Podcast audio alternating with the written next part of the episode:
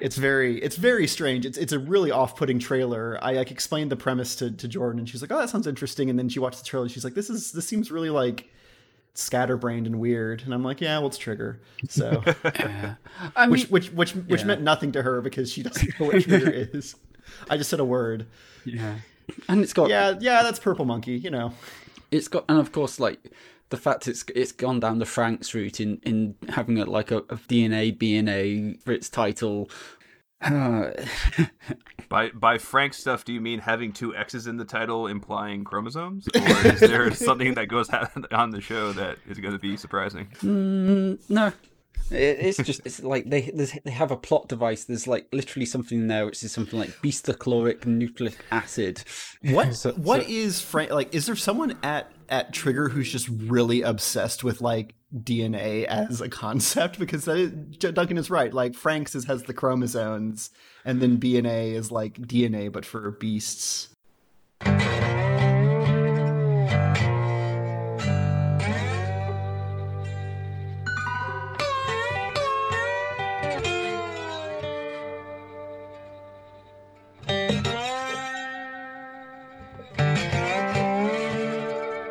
Hello and welcome to Keyframes, a podcast about anime. I'm your host, Ben Halliburton, and with me today is Duncan, Hey there. Jeff, Yellow. and John. Hi. It's, as promised, our ending slash beginning of the season, spring slash summer, uh, extravaganza. Woo! Uh, so, yeah, thanks for joining us. We will be going through our lamentably impoverished list of anime that we that we watched the past two seasons. There's- uh, there's- there's this pandemic going on, Yeah, so and we can't go out, and therefore we watch less anime. Apparently, like, Well, they also made less anime. Well, it's not that I'm watching less anime. Well, it is, but it's that I'm watching more K dramas because that's who I am now. Oh, speaking of, you. Are you watching? Are you watching Kingdom on Netflix? You I started it. I haven't Netflix. watched all of it. Like I think I got It's a few episodes in, and then. I just got distracted because yeah, uh, that.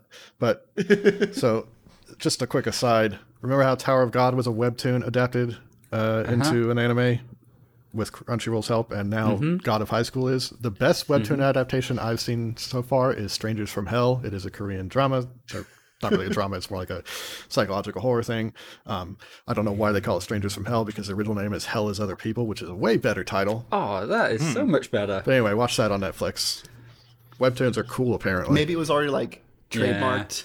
That's Maybe. possible. The Sartre's estate would, or no, not Sartre. It's, uh, it's funny because when I say "Hey Google," oh god, it's gonna do the thing. why'd you do that? It's When I always say listening. "Hey Google," it uh, and then I, I'm like, "Hey, play Strangers from Hell on Netflix," and then says, "Okay, playing Hell is Other People on Netflix." I don't know why. why do they call it Strangers from Hell? Whatever. Uh, anyway, who go- knows why Netflix does anything? I don't think we're going to be talking about Brand New Animal, but like, it's just that one.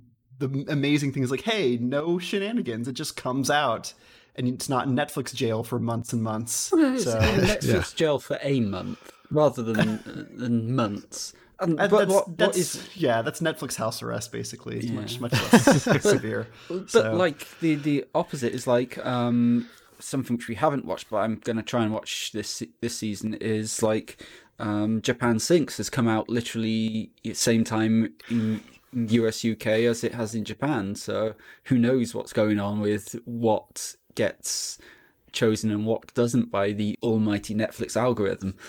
Yeah, yeah. I mean, who knows? Usually they do those release delays to prevent reverse piracy, uh, but yeah, I don't know. I don't understand. Like J- Japan's relationship with streaming continues to be kind of baffling, and it's just kind of been more slowly adopted there, probably because there's not as much of an install base for laptops and home consoles. thought- Anyway, back on track. Uh, so, uh, something that we all, or that the majority of us watched, we all watched Kakushi Goto. Yes? No? I did not. Maybe? I haven't I finished, watched one episode. but go on. I, I mean, I finished. I mean, I, I can. thought- I, I talked on it last time, so I can keep going. So yeah, Kakushi Goto. Um, I want to say that I was vindicated that he's not dead. He was just in a coma, apparently. Yeah, but Andy's not here. You can't. Uh, I can't. rub that in Andy, his face. Andy's like, Andy's like, it's pretty obvious what they're doing. I'm like, no, Koji Kumeta does like his ending reveals are always kind of like, haha.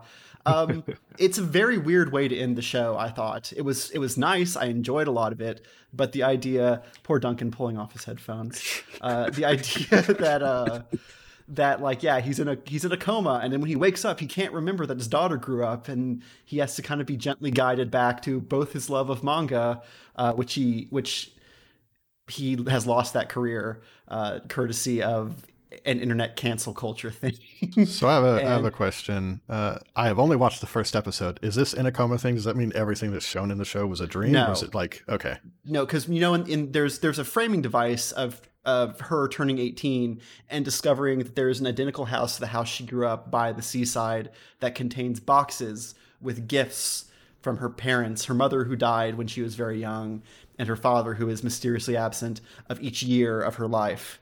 Uh, and there's this like wondering of like where is he because he's so devoted to her and so attached to her. Uh, and it ends up that uh, trying to steal a pallet of Shonen Jump, he we're still going, Duncan. Sorry, trying to steal a pallet of Shonen Jump, uh, he gets crushed by uh, it and goes into a coma. Um, and then yeah, he wakes up and she's too old and she doesn't he doesn't recognize her. And so they he immediately goes back to drawing manga, except he's exactly repeating the manga that he's already drawn. And uh, then he finally wakes up because she like says a couple of impassioned things to him, and I mean wakes up from his from his amnesia, uh, and it's the end. And they find out that she's an artist too, and also is interested in manga. Uh, so it's Is she it's drawing cute- smut though, like he did? She's drawing smut, but- Well, well, well, he's really proud because she was she's like has like classical training as an artist, but then she's drawing Okay. manga, so it is still like him, like her, you know, error being continued. I enjoyed it. I didn't. I didn't need that really complex plot heavy ending with like reversal after reversal, but it wasn't bad. I don't know. What hmm. do you think? I I like the. I mean, it it somewhat vindicates the whole thing is like you know the big central tension. We're of all the show- vindicated. Sorry. Oh. We're all vindicated, apparently. that it, you know it's sort of like like the central tension of the show is he's hiding his life from his daughter and his daughter is like shown over and over again to be like super chill about everything and it's like you know as soon as she's gonna find out it's gonna be like oh nice that's awesome i'm happy for you and oh, cool. My my father my father was a cool artist. That's neat. yeah and you Kites in the wind. half of the you know the big thing at the end is you know he wakes up and they're still you know pr- you know continuing the charade and then he finally figures out that this girl who looks exactly like his daughter only seven years older is his daughter uh and he just like you know immediately freaks out yeah bye yeah bye yeah bye and like you know he cannot like Yeah. he can't you know he just like literally cannot continue the charade and that's what breaks it down finally uh, Uh-huh. and then you know like you were saying like she goes into his business and you know he's not entirely satisfied by that but she is and that's sort of you know part of being a parent is like you know they you know you want better for them that you had but you don't always know what they want and those things conflict and and you know the whole show is just you know mostly i mean like i would say like it's, it's good natured like the the weird b plot of like every adult woman other than his assistants trying to marry him sort of makes a little bit more sense because you know he's also revealed to be holding a candle for the idea that his wife is still alive because she was like lost at sea which is like a very weird yeah. way to The idea that the idea that his the idea that his manga career was ruined because people found out that he's been spending all his money on uh on cert like private search parties for his lost wife and they Mm-hmm. think it's inappropriate that he's writing like like erotic gag manga um, Yeah. while while searching for his dead wife and so that like destroys his career um, yeah because like and everybody his- has too much pity to and, end up real and, like uh yeah for him They and can't they're laugh like at him oh we can't we can't laugh at these jokes anymore because they're too sad. Yeah. I don't know why I didn't watch more than one episode because I did enjoy it a lot, and then I, I mean- just uh, fell off immediately. I, I feel you because I love Koji Kumeta and I thought that the show was beautiful and funny and but it was still like a weirdly frictionless show. You could just like any episode could be the last episode I almost felt like at some point. Um, he always kind of like learns to like appreciate his little daughter more as a human being um, but not enough to stop his bullshit and that's that's basically where it ends at the end but with a, a bit more to do around it so yeah, I'm glad we got more Koji Kumeta. Um, also, God, his editor turns out to be an asshole at the end. It's so weird how how what a, like a worthless like shithead his his editor is. I would be uncomfortable working with Koji Kumeta as his editor on this manga because I'm like, is this is this me? is this? Oh Jesus. Uh, I think the other one that we all have that we all watched and we've discussed to death, so I'm not going to go into it very deep, uh, is uh, My Next Life as a Villainess All Routes Lead to Doom, aka Hamefura or Bakarina. Um, it's good. I'm glad it's getting a second season. Uh, I thought the ending was a was a massive cop out, but nothing that I didn't expect, and it's cute Yep. and and everyone's friends. It's the friendship ending, which in a which in a harem anime is bad. It's basically the, the fail state. But in but when you're worried about getting murdered, everyone being friends is is the best possible outcome. and and the show being called "Oh Routes Lead to Doom," you know, mm-hmm. right there. No, she forgot two. is She forgot two routes. That's the funny thing is she was pre-prepared, but she forgot about the friendship route, and she forgot about the secret "dude's gonna murder you" route. Yeah, um, that guy. so, so all routes that I know of lead to doom is what they should correct. The uh, some routes lead to doom. Uh, so, uh, yeah. Anyone else have any responses to to Bakarina that's covers new ground? I mean, New ground? No, I got nothing. Mary's thirsty as hell. That's about it. Yeah. Oh man, she is. I was thought wondering if she was going to end up together because she is the most aggressive one when it comes to pushing, Yeah. pushing her. Very aggressive. Well, uh, my my uh, girlfriend who was watching it with me and ended up liking it a lot really appreciated when they were having their sleepover, and they're like, "Well, what would you do if you had a if you had a partner?" Um, and everyone's giving answers, and then Mary gives some an answer that like clearly makes it clear that her uh, that her ideal partner is a woman, and she's like, "What if it was a dude?" And she's like, "A dude? Oh, I don't know. I I kind of just want to be with you. That's it." yeah. It's it's very cute, and she was I because I spent the entire anime warning her that that anime loves queer baiting. I don't think she was that disappointed, and she was kind of happy that like it's a mm. show about how you undervalue friendship and just like being a nice person and having friends is like more important than you realize, which is nice because I expected someone to end up with her and I expected it to be a dude, and so I'm actually not that upset about everyone's friends. No one gets murdered. Even the dark magician who tried to murder everybody is uh, friends now. like, So he's he's going to return as like another part of the gang. as- yeah, Yeah, he's the Sa- like he's it. the Sasuke. So Nice. well, 'Cause I, I watched let's everything not- up to the, the, the time skip, and I, I have a feeling that like does, does does the show get like significantly different at that point? not It wasn't that like I stopped watching it for any particular reason. It just kind of stopped watching it, John style. They're they're older and there's like a bit more romance and that's really it. Hmm. Okay. It's just, it's just nice. Everyone's nice. The end. I think she's become a bit more secure by that point. She's less like panicky about her doom routes. Like she's she in the in the early bit when she, she's young, she's she's like, oh god, this person's gonna kill me he, in this particular way or that particular way. So I've got to avoid it at all costs. So I've got to be friends with them because otherwise they're gonna kill me. And by the end, it's just like, oh, I'm just happen to be friends with this person. But on this particular t- date, these th- fates will conspire against me, and I have to prepare for that date. And so it's it's like it's become like just like uh, how can I put it? It's like a it's gone from uh, like acute phobias to like a, more generalized anxiety. Like well, well, well, th- that's counterbalanced by, and I think we talked about this in the last discussion. So we're already beginning to cover over cover over the same ground, but uh, but just like the idea that she's like stealing all the the romance flags from other people because like befriend it's like kind of a weird commentary that befriending someone and trying to fuck them in dating games is the same thing.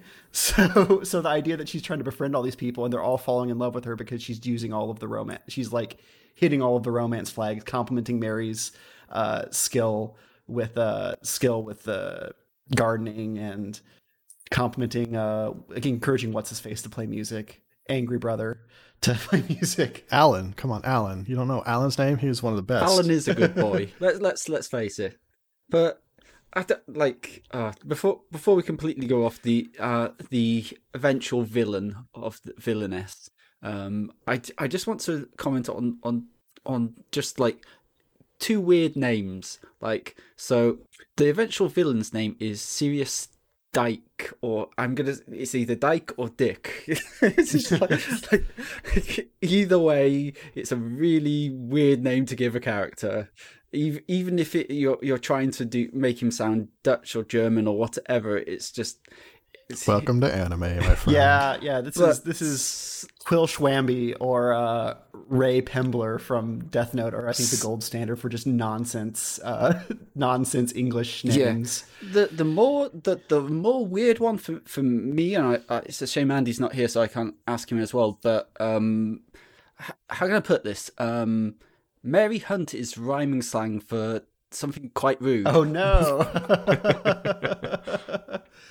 I mean, I Um, personally just think it's weird that Mary and Maria are are both character names. That's something that I feel like your editor would block, but they they're pronounced so differently when they're when they're uh, transliterated to Japanese. Yeah. What bothered me is that they is that they kept pronounce they kept spelling Gerald's name as Geordo as opposed to G- Gerald, which is a perfectly normal name.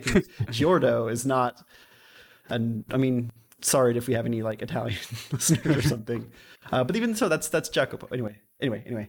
Um, so yeah, So- Bakarina, happy for it to come back. Um, hope there's less terror and more friendship, but who knows?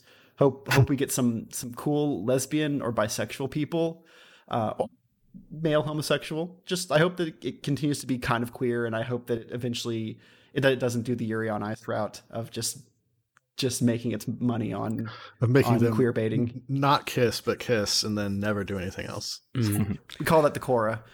Uh, so like it's, it's it's weird like um like w- I, i'm gonna just very briefly touch on on this show which is brand new animal did something very similar uh this slash last season this season depend on where we class it depend on netflix slash japan release date. But if you ha- have two people or and they're looking at each other in in eyes in the reflection of a, a, a car driving down a, a dimly lit street with like streetlights and knowingly look, looking in, into each other's eyes and creeping into each other's bedrooms and and holding each other's hands and and you're you don't have the guts to have them at least kiss then it's like god damn it netflix well god damn it trigger frankly. Like they i th- like as you said anime has a bad um history for queer baiting. And like i think the first time i really became conscious of it was Kill la Kill with Akko and um i've temporarily forgot the protagonist uh does anyone remember the protagonist of Kill la Kill? Come on, people. uh, something co Matoi Ryuko Ryuko. Ryuko Hey, there we go. Ryuko Dragon Girl. Come on, Ryuko. Oh, is that what it means? But yeah, like I, I like that they they really heavily e- implied that for a lot of it, and then at the end, oh, actually, it's Gamagori and her, so don't worry about that at all. Yeah, I think they have a. She gets a case of the not gays at the end. as, Yeah. all- as everyone has to do. okay, well now we go into the part of the podcast where I don't talk that much because it's the shows I didn't watch. Um, does anyone want to talk about Sing Yesterday? You start, Jeff, because like I I made you watch this and I l- liked it, and then the, f- I feel like something happened, and let's see, let's see if if your arc of of appreciation for this mirrors mine. Uh, okay, so Sing Yesterday to me is a. I'm gonna say it's like a, it's a Honey and Clover like, where it's a bunch of sad college Yeah, slash can get that. post college students, sort of all in love with each other, but never in the correct configuration. Everyone's got you know a history that they're trying to get over, and uh, which is getting in the way of romance today. And it's just it's it's just like a lot of that sort of like bouncing around, and then the end of the show, everybody sort of ends up with the depending on who you you know depending on how you look at it either like the most or the least problematic configuration because like the like the, the, the, the Most, central Jeff, couple most. there's It's- like it's not the, like, even a debate. it's like so okay so uh, fuck i can't remember anybody's name because i watched the show like two weeks ago and so everything This is why this is why you pull up and the AniDB or the My Anime Oh, I've got, I've got it before here, you start but talking. I, I caught myself in the middle of a sentence, realizing that it wasn't open. Uh, so yeah, uh, Uozumi and uh, Nonaka are the two, or uh, no, that's Haru. Uh, fuck, fuck, fuck. Shinako, Shinako, and uh, uh, Uozumi are the two sort of like central characters. Like uh, the guy Uozumi is has like sort of pined for this girl, but he never really had the guts to come out and say it until like the very last day of of class. And she sort of gently turned him down. It's like, "Oh, can we just be friends?" And he was like, "Of course, because I don't want you to to leave my life." And so he's still sort of hung up on her. And then there's this like weird girl Haru who fell in love with him because he gave her back her wallet that he she dropped on the street and then she just kind of like was secretly in love with him for years and years and years sort of like you know very similar situation only she had like no contact with him whatsoever but just remained obsessed with him the entire time. Yeah. and then she you know finds him and starts sort of aggressively trying to pursue a relationship with him in the way that like small Genki girls in anime frequently do. You know we'll talk about that in detail later with another show. And the whole show is basically him trying to have this relationship with this other girl uh, who is in turn also stuck you know hung up on you know her first love who died tragically of anime disease and she never got over him. And they finally get together and then they realize oh we're just like trying to force this because we're just sort of used to the idea of being into each other. And then they break it off romantically at least and then end up with the two other younger characters who are both pursuing them for the whole show. Yeah. that's that's the that's the whole thing and it's just kind of like you know if you want to watch people agonize over their feelings for 13 episodes you know obviously john doesn't but that's sort of mine and duncan's bread and butter.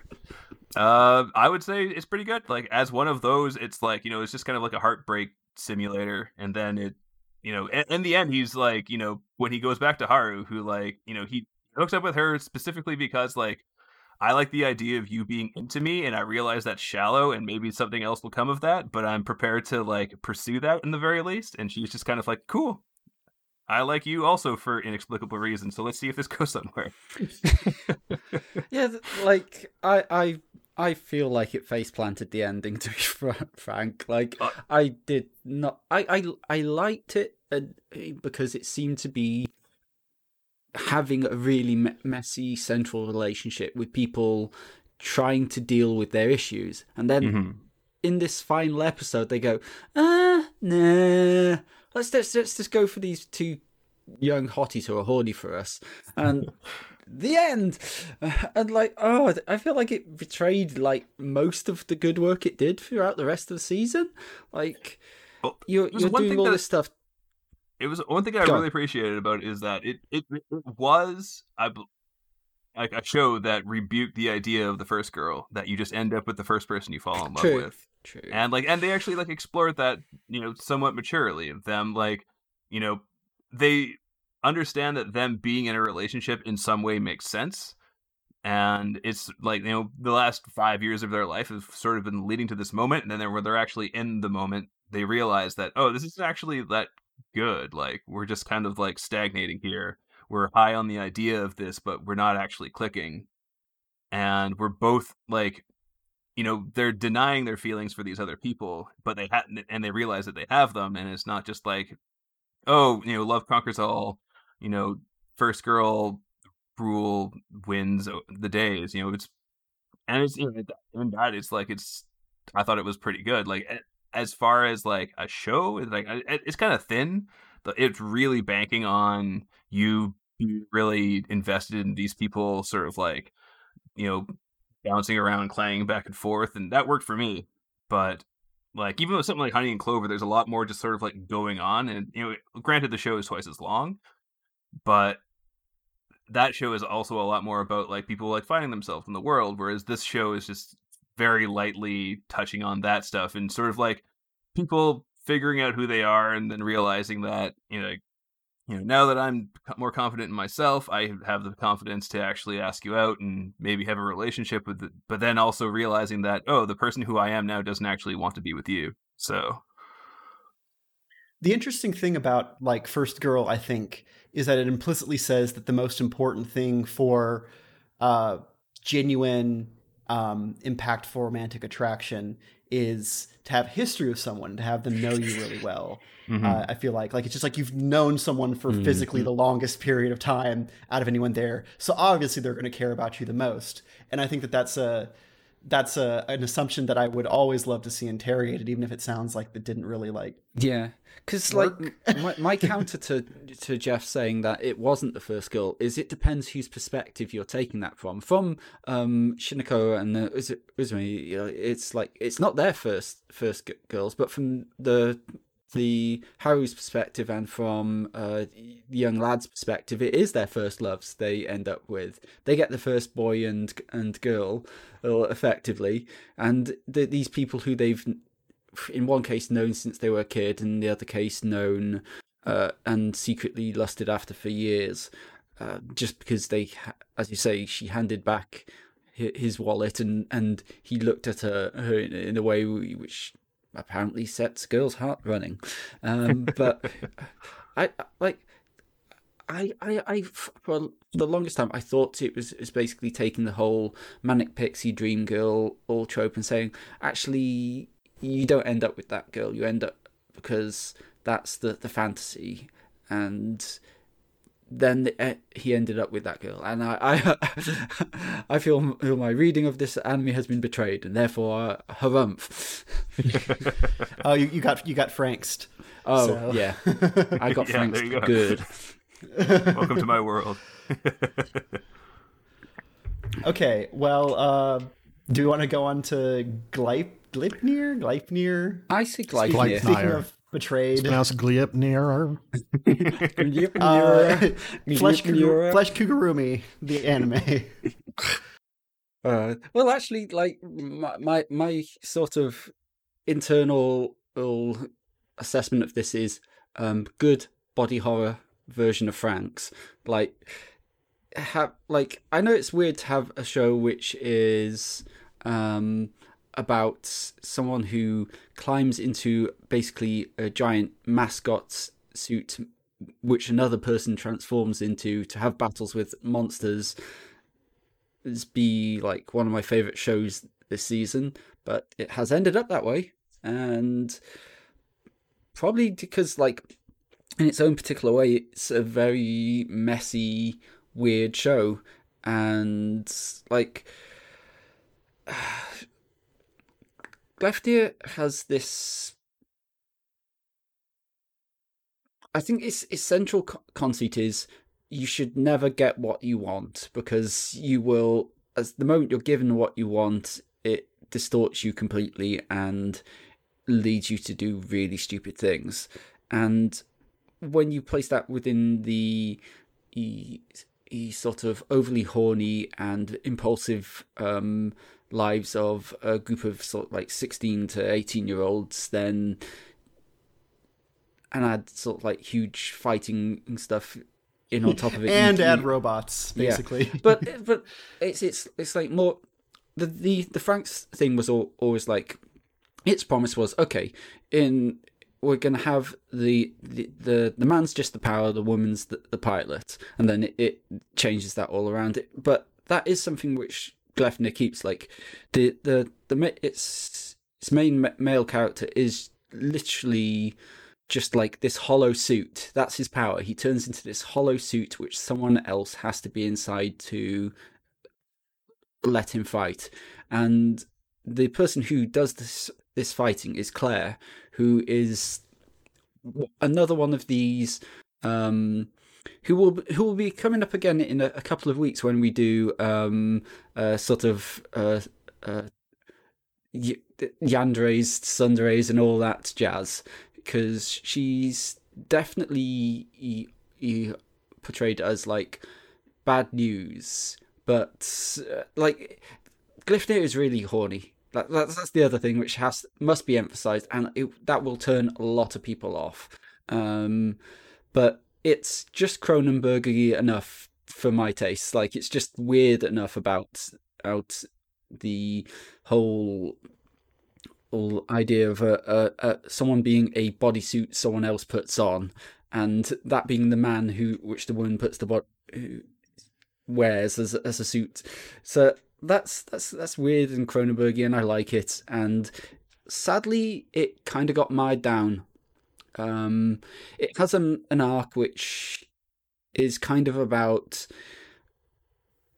one of the characters accepting that he cannot just be this pacifist he has to kill. You know that, that that's a fairly typical thing in battle uh battle shonen where oh I, I, I don't want to kill. It's, it's it's such a horrible thing. I, I'm I'm I'm the wimpy protagonist and oh no someone else else who is more assertive pushes him into it but in the the, the nice thing about way way this handles it is that that isn't it. It's uh a slow change in him where eventually he makes the decision to do the monstrous thing which the antagonistic um, uh, character doesn't. And like that's a, that's a nice beat but unfortunately it spread that out over i think either five or, or it might even have been six episodes. And like Wow. that was way too long. And it just didn't need to t- take that long about it and i having read the manga, I know they were trying to beat for beat it, but it was just really bad pacing.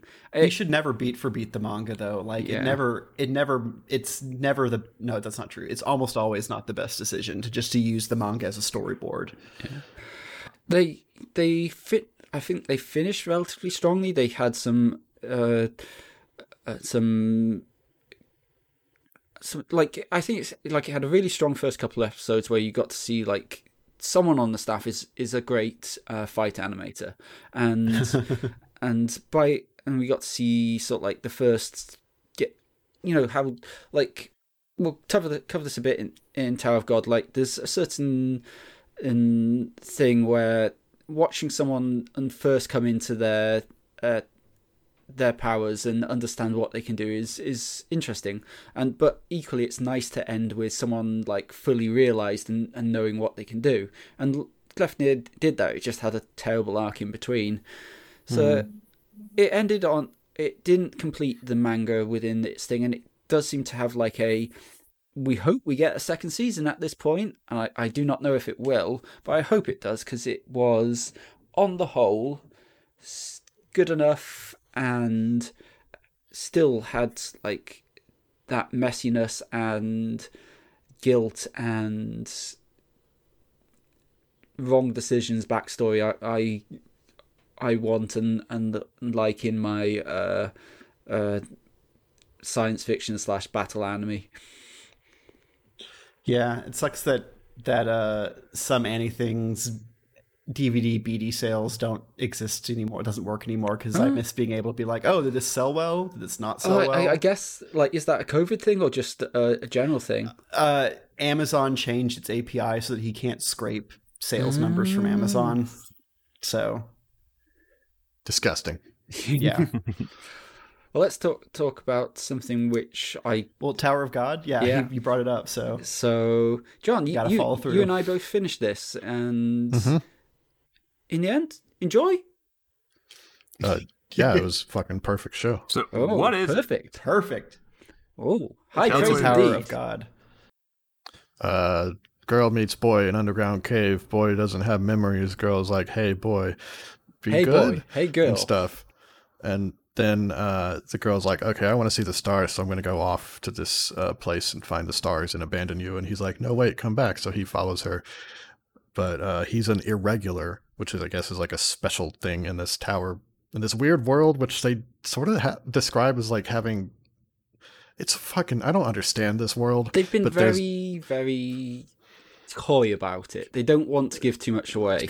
coy and like almost inconsistent and just it's weird. But the core thing is that there is this tower, and you climb this tower, and if you get to the top, you get a wish granted. Um, so, so that's what she wants. His wish doesn't even it, he doesn't even care about the tower. He just wants to follow her, and so that's like kind of the whole driving plot of this first season.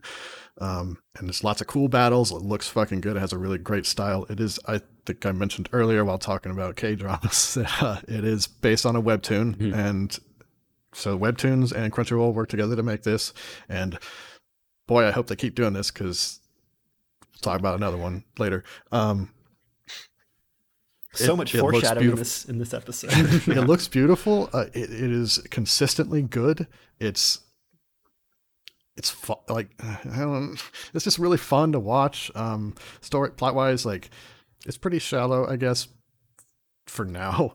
Um, just because of like his very simple motivations, Yeah. right? But then like they start introducing characters and start introducing like this idea of sort of conspiracies and not like in the government sense, but like you know people working behind other people's backs as to do much things as uh, government, maybe as, government as it sense too, I has, guess, yeah, because they're yeah. all like leaders and shit. Um, uh, you continue from here because I've sort of lost my, so my yeah, train of thought. like I, th- I think you, you've d- done, done a good summary of like the the way the majority of Tower God goes. Like you've got this typical an- amnesiac boy protagonist who has special. He's the chosen one, guys. He he's got powers no one expected. Who would have thought well, they it? never really call him the chosen one. They just called him an irregular, which I guess is a, despite the name, a known thing, and it is not like never happened before Yeah. in all of history.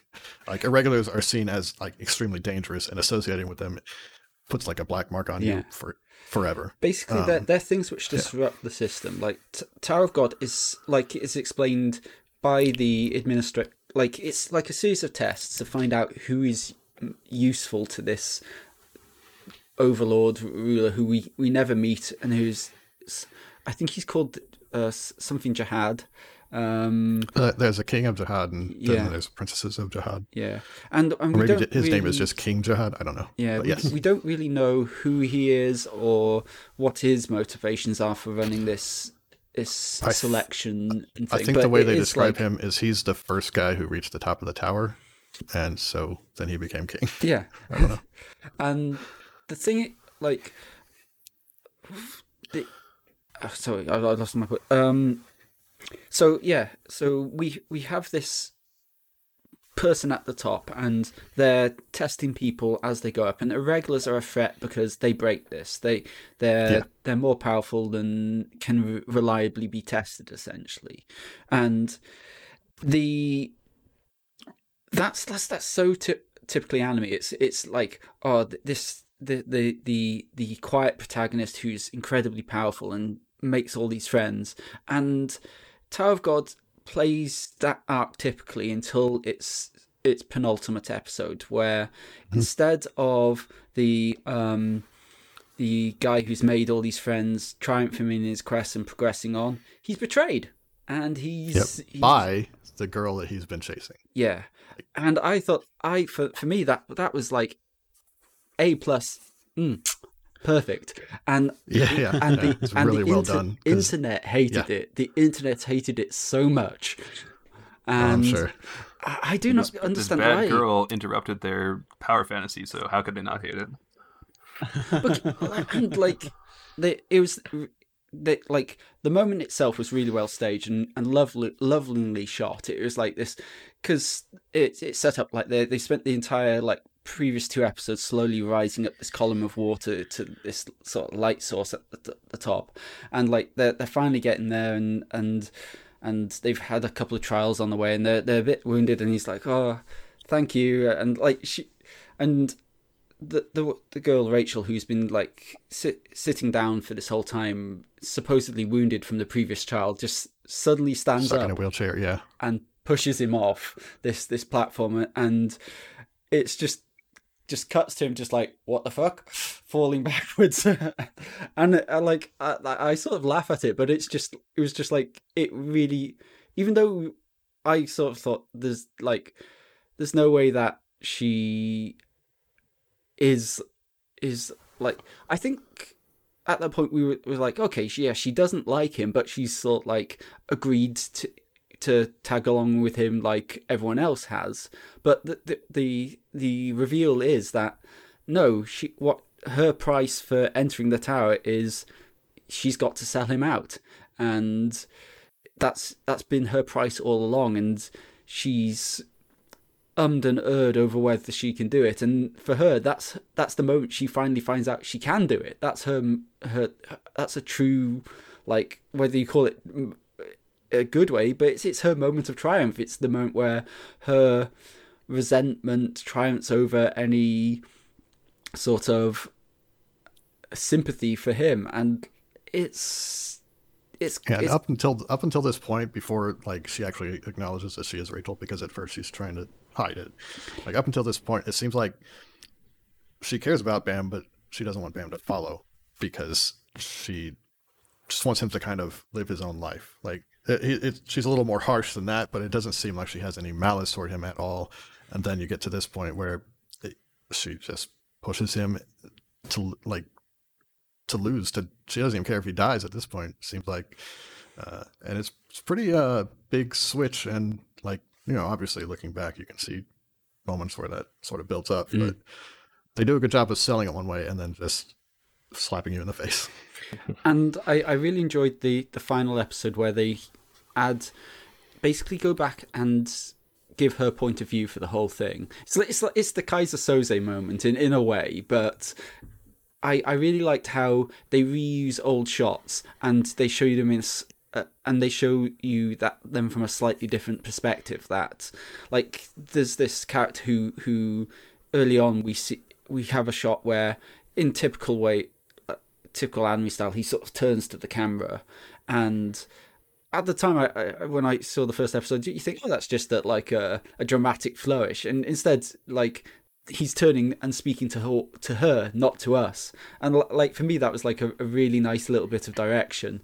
And there were a, a couple bits like that which make me interested about where it's going. Like so it it ends with what we're led to believe is so after after he's been betrayed everyone else progresses up teleporting to the next level in, in the the the the tower and they send someone down to the bottom of the, the test arena to to to find him and tell him okay you've you've been betrayed what do you want to do now do you want to just give up or do you want to learn to fight and obviously this being a shonen anime it wouldn't be that if he didn't decide he wants to learn how to fight um Yeah, and then you see a cool shot of him on a cliff looking over some fields. He has long hair. It's clearly a time skip. Mm, perfect. Classic and, time and skip that- imagery. And that's when it ends. Yeah. But the, the one thing I wanted to ask you, you, John, about that shot is do you think that they they juxtapose that with the so they have like a tower uh, part of the introduction to the uh, series is there's this when they're telling telling the story of the first man to climb the tower they they have this sort of tower of babylon style um fresco drawing with like a single person standing on top of the, of the tower uh sort of the wind blowing at him. And it occurs to me like that's pretty similar to the, the shot we get shown at, at the end. If you actually imagine that, that character in anime instead of in drawing, like that could be that guy. Which, considering how the fact some of the frescoes they have in the, the background of, of this this thing makes me wonder if time doesn't necessarily work how we think it does in this anime. So.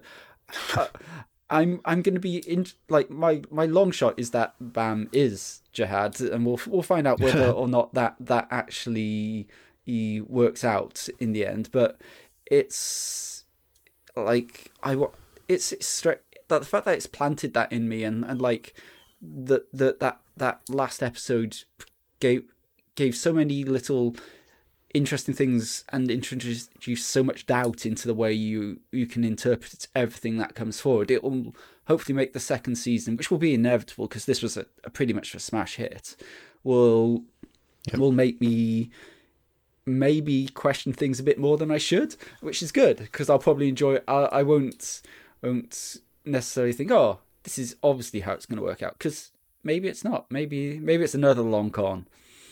You might be right. I'm a very gullible person, and I just kind of go along for the ride. That's why I uh, fall for tricks so often in stories. But you might be right. Like, it definitely seems like he's going to be something big, but you know that's also anime. Um, yeah, that is also My question is, why do they call him Bam when they clearly say Yoru? That's oh, that's his name. That is a, a very interesting question, which you will have to ask the the uh, poorly paid um, uh, people who, who have to uh, do Crunchyroll subtitles. Yoru just means night. Does Like, it? Yeah, evening or night. Yeah. Interesting. Like, That's not. What does that have to do with Bam? Sorry. It, it Who know? Who me the knows? entire time. may, may, may, maybe like sunsets really dramatic in Korea. Like, bam. bam. uh, yeah, I mean, all of all of what we said aside, I think the biggest strength of the show for me was every time I watched an episode, I desperately wanted to watch the next one, and I had to wait a week, and then a second, the next one would come out. I would watch it immediately, and then I had to wait another week. Like I was always looking forward to this, uh, and that doesn't always happen with anime. Even the stuff I'm really excited about, I'm not necessarily like waiting on tenterhooks, but this one, just uh, Yeah, it was so good. good. Um, okay. Yeah. That's Tower of God. hmm So that just leaves Eighth Son to wa- to talk about, and I think that's just you, John. Yep, that's just me. Uh, this one will be pretty quick. Um, it is an isekai. Shock surprise. Everything's Uh, an the title though. is, huh? Everything's an Sorry? isekai, though. Yeah, that was the yes. Uh, s- the full title is The Eighth Son. Are you kidding me?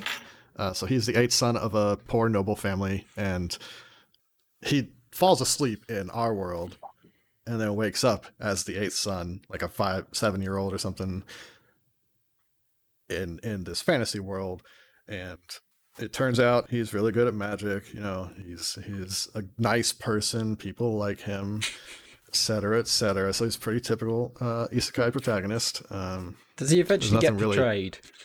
sorry? Does he eventually get p- betrayed by his uh, love interest and horribly uh, killed? Uh, no. Ah, boring. Just not as good as Tower of God then. Wow. Uh, no, this is a very smooth ride. This is uh, there's no friction really. It's just kind of a just really pleasant uh, thing to watch. Um, he's really powerful. Like I said, he's really good at magic. He's got the s- most magic potential out of anybody in a long time, I guess. Um, and that shows in what he does. And all of the like conflict and drama doesn't come from because he is an adventurer and he has an adventuring party but he, and that's what he wants to do is be an adventurer. But all of the conflict comes from the fact that he's also a noble, and they keep dragging him back into the world of nobles, and he doesn't want to be there. And I mean, yeah, that's it. That's the whole show. it's not a deep story. It's just fun, and it's nice to watch, and it's uh But it, Yeah. but it is mostly like an action story. There's not. It's not like a comedy or anything. No, well, it's not a mean- comedy. There are there are jokes, but it's also not an action. Like like I said, most of the drama and conflict comes from nobility and squabbles in that sense. Like the biggest, I think the biggest thing is near the end. Like he gets into this conflict with his eldest brother, who is just really like jealous of of of this guy of this main character, whose name I forgot. Um, but I know the eldest brother's name. It's Kurt. Kurt? Kurt is really Kurt. Kurt is really pissed at his uh, younger brother for just everybody loving him. So he's just, he wants to kill his younger brother, youngest brother. Uh, even though he doesn't. That will, that will make to do with everyone like Kurt. Yeah. Well, I mean, yeah, Work that's the thing. Is like after his youngest brother leaves, after the main character leaves, uh, he goes to school to learn how to do magic. He he comes back like as a hero, basically, but he's here to help like clear out some undead. But Kurt is really pissed and doesn't want him to do anything. Doesn't want to give him anything. Doesn't want to let him have anything. Doesn't want to let him help, uh, because everybody fucking loves the main character. Because he's just a nice guy. He doesn't treat people like shit, but Kurt does. Um, I think you said it was a bit of a harem as well, John. Uh, yeah, yeah. Most of his party is women. Um, I Are they guess all three are of they all in love with him? Only one is in Oh, love with him. Uh, wow. That's that's actually sort of a interesting thing. Um, interesting, and then I'll go into the weird shit. Okay. Uh, uh, noble The, society. the in interesting this- stuff sounds weird too, so that's fine. Yeah, that's fine. Uh, the noble society in this world has like rules and expectations, right? Like marriages are made for uh, beneficial uh, uh, arrangements, right? They aren't made out. They are, they don't happen out of love for nobles. Um, they happen because it benefits both parties. They're political. yeah, political Yeah, marriage. political. That's the word I was looking for. Thanks. Um, so basically, he accidentally gets engaged to the uh, high priest's hi- high priest's daughter or something like that. Uh, I forget what exactly his title is, but he's like super important churchman, and she's, you know, she's a really good healer.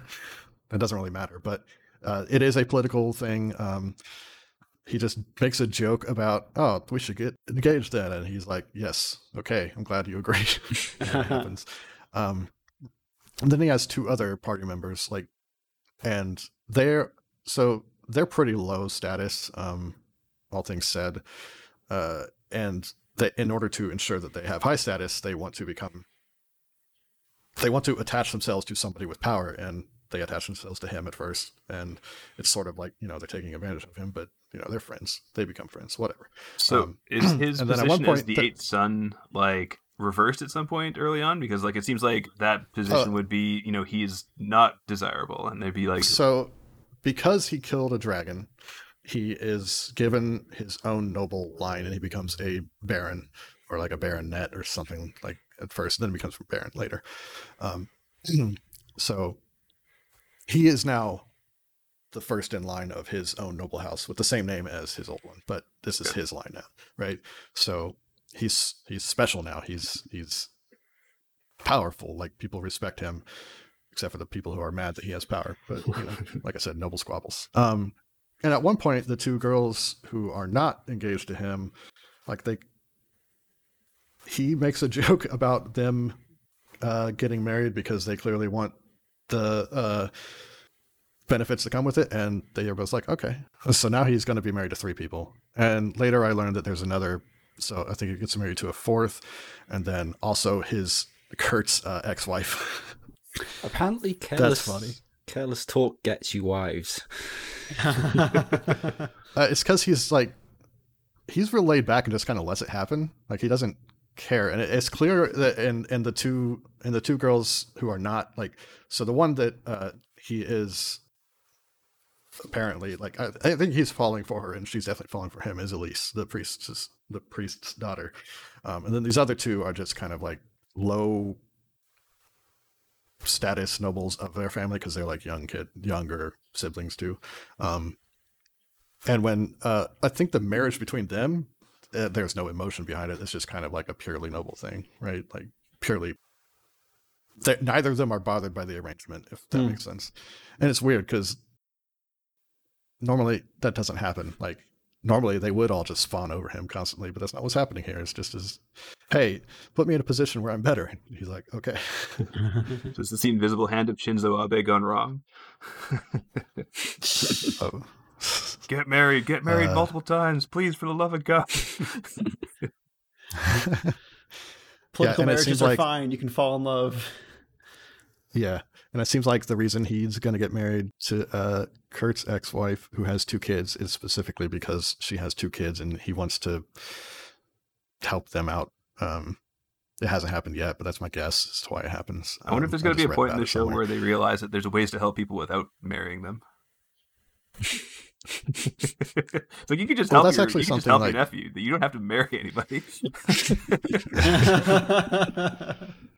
Well, that's uh, part of it. Is it like because they were married, because they were related to Kurt, uh, everybody hates them now, right? So, like, I think by marrying her and adopting the sons, he kind of gets that out of the way. like I said, this is all me guessing. I don't know. I haven't gotten to that part because it didn't happen this season. Uh, yeah, it's just a weird society, but also kind of interesting that, like, even though, yeah, he's going to be married to all of these girls, only one of them is actually romantic. It's weird. Anyway, that's the whole show. It sounds like a way to, to to have to have your cake and eat it too. this isn't Yeah. a harem. He's just he's just involved in multiple political marriages that are that are don't worry loveless. Although he will have to consummate them. So uh, I don't. I mean, we'll see about that. I don't. There's Don't literally argue with no the emo- historian, like. John. Well, this is a fucking anime, but uh, yeah, there's I mean, like, there's Japan's genuinely no like, of- yeah, there's genuinely genuinely no like romantic spark between those girls and him, right? It's it's it's odd. And is this the show where I wanna see everybody's where it goes. twelve that you were posting pictures of in the group chat? Yeah, I think that did. Did you not say though, like like that? She said it was an anime, that was so yeah. actually there was actually a time skip, John, and then that your initial. It was a time skip. The one I showed was from, from when she's 15, but in the show, when she's 12, looks identical, just different clothes. So, you know, Yeah, they didn't want to. Yeah. Hi- they didn't want to hire a character designer for two separate designs. So yeah, she's 12 and has tits the size of Montana. It's something special. well, speaking of tits the size of Montana, Uh, Let's that- go That's a ahead. good one. let's Nice. go ahead. I, I couldn't let you say another fucking word, John. let's go ahead and transition into an even more paltry se- selection of what we're watching in this season, the summer 2020 season, pandemic season two, more pandemic. Uh, and the show that I'm watching, and that I think everyone will eventually just end up watching because it's show bitch, except less offensively bad, um, is Uzaki Chan wants to hang out. Also, as I've called it twice now, Uz- Uzaki Chan wants to fuck. Uh, this guy, this guy, uh, he's a he's a sophomore in college, um, and his like shy uh, kohai underclassman uh, comes to the same college as him and is like, "Hey, it's good to see you." And he's like, "Oh, she used to be really chill, and now she's all like hyper and stuff." Uh, and she's like, "We should hang out." And he's like, "No, I got a lot of friends. I can't hang out with you." And then there's just a flash forward over the next year where she repeatedly sees him and he never is ha- hanging out with anybody and never has any friends. Um, and so she decides like. This is really sad. He's spending his entire college alone with no friends. I'm going to hang out with him and be his friend because I like him and I owe him a lot. We don't know what she owes him for. Um, and so sh- it's just about this guy who just wants to be left alone to play like to play like Nintendo DS and like nap on a park bench, uh, having this this tiny girl with absolutely gargantuan boobs, like even by anime standards, Yeah. just absolutely absolutely titanic boobs that say uh sugoi dekai on them which means like wow huge or something or so huge uh which is embarrassing. Uh it's very weird to watch because it is it is primarily an ero comedy about how uh how Uzaki just doesn't realize how sexual everything she says and does is and the dude is embarrassed for her. But largely it's about a douchebag who doesn't appreciate that a girl is trying to be his friend because she feels sorry for him and wants him to be happy. Uh, so it's been it's very weird to watch. Um there are several funny parts. There are a lot of unfunny parts. The anime budget is not very high and in fact looks shockingly cheap at times like like animated video game cutscene cheap. Uh so yeah john i'll post this on the on the facebook uh and hopefully not get us banned off of facebook but i'll post the gif of when they're at a sharper image. Um and she's just uh he's just kicked her out of the massage chair because she was making she was like screaming orgasmically way too loud and embarrassing him from like how good the massage felt. And she goes over to this like vibrating platform that's like if you stand on it, it gives you like a workout in 10 minutes because it's hard to stick, keep your balance on. And it's just her like boobs jiggling, and he just slowly puts his hands up to his eyes and covers them. and it's just Made like, a really oh, good gif. oh, you you know you know how a normal person reacts to this joke, Uzaki-chan TV show. Mm-hmm. So I don't know. It, at the very least, it'll be a show bitch, a show that I can complain about being mediocre and, and unfunny and so horny that it's not actually sexy. It's story, it's it's stories it's telling, but I don't Yeah. know. I have And- to watch something this this season. and yeah, like the whole thing seems to just you know hinge on the the premise, you know, that that, that darkest of male fantasies. What if a girl liked you, even though you weren't trying to be liked by that girl? In fact, actively actively telling her to fuck off all the time. Yeah. And like, yeah, she eats she eats his food. Like, he, they go to a restaurant and she's like, "I've just ate, I'm fine." And so he orders fried chicken, and then while they're talking, she eats all his fried chicken, and he gets pissed at her.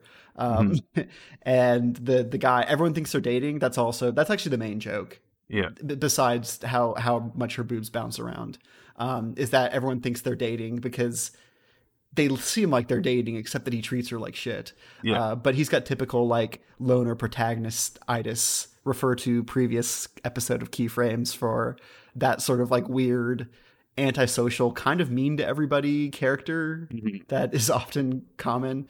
I don't know. There's going to be more people. The the OP, which is literally just like, besides the begin, the first and last five seconds, is literally just like filters over stuff from the show that doesn't even match up with the music. It's like one of the laziest OPs I've seen in in literal years.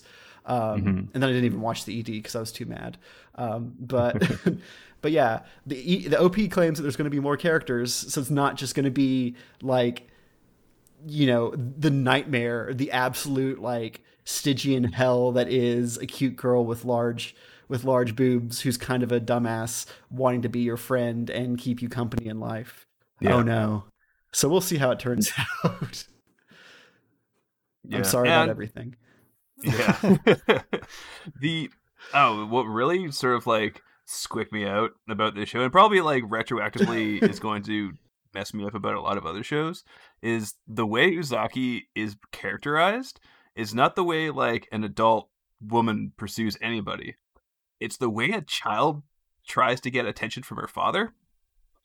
Yeah, that's And- true. that is really fucking me up and i don't know if i'm going to be able to enjoy the show because like there there are like small people who get in your business and try to make you hang out with them and then you realize you know over the time it's like oh you know i you know i thought i had wanted this thing but now spending time with you i realize that they're more important it's like no there's like that's that's the experience of being a parent that's not the experience of having a, a romantic relationship and it's like But okay this is just gonna fuck me up for this entire But Jeff, what if that child had big ass titty? No, I, no, that makes it Oh worse. no! Oh, that makes it much, much worse. It's like the like the last episode of Excel Saga. I think it was. Uh, yeah, it's and she's drawn very like she's drawn like very like childlike too, and Yeah. she's got her melty flesh fang, which is which is makes it an instant watch for for John. Um, Oh. yeah, Ugh. I know it's it's just funny because like she's just a nice person, and he he is clearly meant to be a stand-in for like the, the probably kind of like socially awkward, like closed off male anime nerd. Mhm. Um, but he just he's just a dick to her. It's really just like no no normal person is like fuck this person wants to hang out with me. Um, and they go to a movie and she really enjoys it. Um, and he's kind of like he's kind of like can't decide whether he's annoyed that she's like making so much noise in the movie or happy that like he's made another human being so happy uh, Yeah. by paying for her movie with his points card because he goes to movies alone so many times. uh, he just he seems super depressed, and this girl wants to like lighten up his life, and I don't feel sorry for him at all because. I mean Yeah. that's not true. I feel sorry for anybody who's who's suffering through depression, but like he's not helping his case, and I don't like I don't buy his like suffering that is oh no, a cute girl wants to be my friend and is worried about me being lonely. So Yeah. in in summary, was would a- you Go ahead. go on, Jeff? I was gonna say there's a throwaway gag early that is in the PV, which I thought was gonna play more into it, where he's walking down a hallway, sort of like grumbling, and like a couple of other girls see him, like, oh, he's scary, and I thought it was like, okay, is this like a Toradora situation where like he's like unjustly I thought that too. like like unjustly thought to be like this like evil tough guy? And it was like okay this is gonna be just shitty toradora. But no it's just like he is just an asshole and people are correctly reading his vibe except for So Uzaki what if who's just like determined to So- overcome it Yeah. So- what if Taiga from Toradora had huge titty? yeah So Real not big shi- titty. not shitty Toradora, titty Toradora. There yeah, you go. basically. Oof. Uh, well, with that, let's move on. What are what's other people So- watching? so I'm you- gonna watch Sna Oh, go ahead. I was going to say like that. I was, I was going to try and make a transition. and Say so. Would you would you say that, for instance, that teenage romantic co- uh, com- comedy was in fact a mess, a snafu, if you would? That's that's good. That's a that's a It's good situation normal for yeah. anime all fucked up You're really angling for that promotion, aren't you, Duncan? Uh, no. Uh, I haven't watched the the third season of Snafu yet. Uh, I know that Jeff is maximum hype, like vibrate vibrating like a like a gaseous molecule hype for Snafu three. Is it going to let you down, Jeff? Is it going to hurt you? I think it's going to do exactly what I predicted it was going to do because the end of the second season was like we've been teething out this love triangle for two seasons. We're going to settle it now. And my prediction was actually they're going to find a reason to break them up, and then they're going to find their way together again, and then it's going to get settled after this season. And I think that's mostly going to play out because not a lot happens. Like it's it's for a show that started out as you know another show about a loser with mean eyes and no friends being forced into ha- making friends with a bunch of cute girls. Like the first episode of this season is just like him pleasantly hanging out with all the friends that he's made and like having good relationships with his sister and everybody sort of being happy and people like Yukino, the like the sort of ice queen that he's you know by the laws of anime destined to end up with, but who knows? Uh, sort of you know declaring that oh well, you know well, she's yeah, she I need to- she she needs him the most. Yeah, but she's like, I've realized that my life is all fucked up, and I need to like find myself. You know, basically, you know, what happens at the end of Toradora is happening at the beginning of this season, and so it's like I have no clue where this is gonna go now. So I think I need to like rewatch the last couple episodes of the, the previous season just to see if there's like because like they it, it picks up like right at that second and almost just like continues on like it's the continuation of that episode. And it was a couple Hmm. months ago now that I saw it, so maybe I didn't pick up on a couple of things, but it's I have no idea what's gonna go. I don't know if it's gonna be good. I don't know if it's gonna be annoying and like just filler to like pad it out. I've but like it, the, first episode gave off good vibes and like oh I like good vibes so Good vibes, bruh. yeah Well, all right. I, I look forward to talking about it with you once I also watch the last couple episodes of the second season and the OVA, which I just found out uh, is is available on the internet. And then Um, yeah, go into go into Snafu. Yeah. Uh, I mean the the OVA for the first season at the very least is super disposable and just like, hey, do you want to just hang out with these characters and have no plot advancement? Uh, which is the, the role of most Blu-ray OVAs that come out yeah anyway. So, um, so yeah. So I look forward to talking that more. But yeah, uh, God of High School. I know that we've got a couple people watching, right? Yeah. Yeah. God of High School.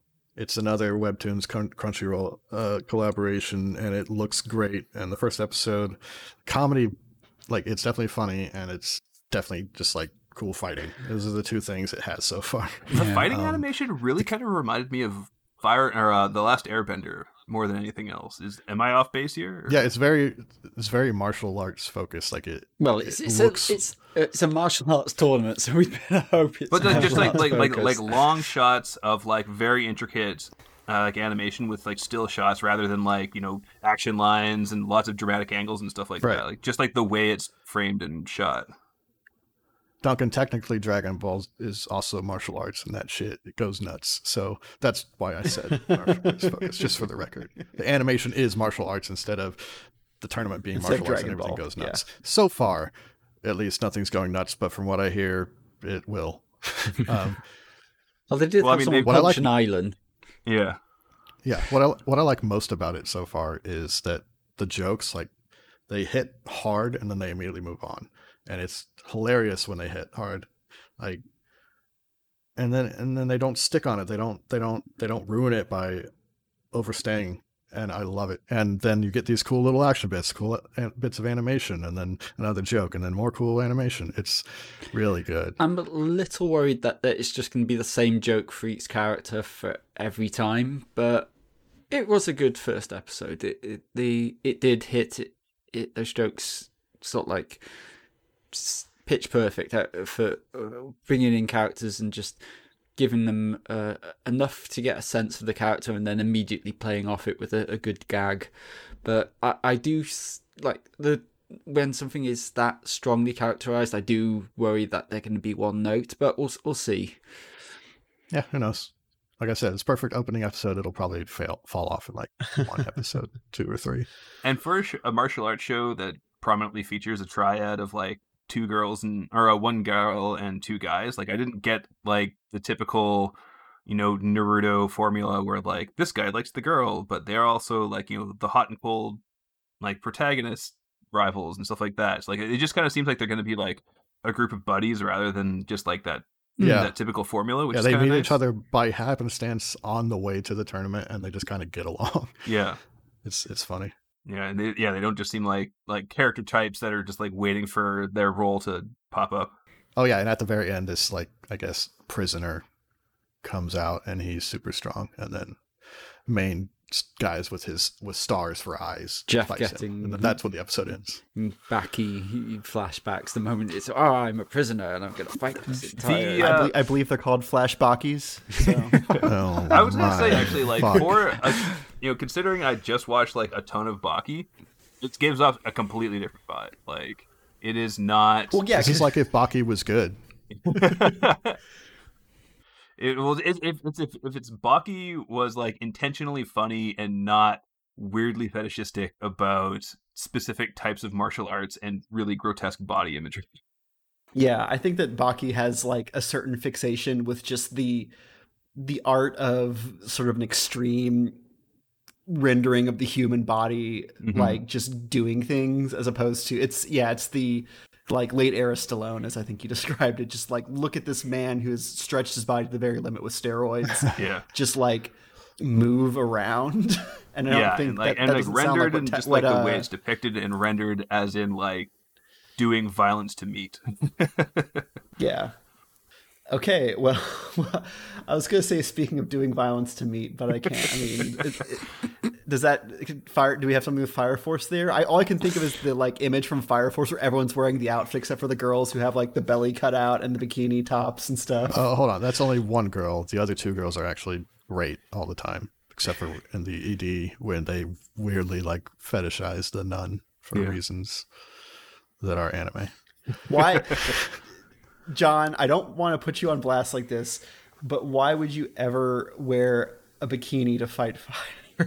because she's a fucking she's also the character who has like accidental pervert moments like that she they literally have a name for it in the show and I can't remember what it is but like she'll trip over a thing and her underwear will fall off and into somebody's hands or she'll like This is not a reason why. This is the character that maybe stop watching the show entirely as soon as she was introduced basically. yeah she's bad she's awful she's trash like in the middle of like the most serious fight of the first season and I've talked about this plenty she gets her clothes burned away she's like almost naked for no reason. It, it just completely undercuts the gravity of the situation, which is a good fight. D- and then does that it shit does it have a a, a, a typical anime yeah!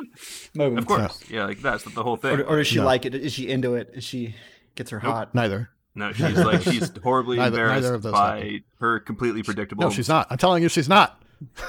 She's gotten used to it, Jeff. Yeah, but but Maki is like one of the best girls in anime.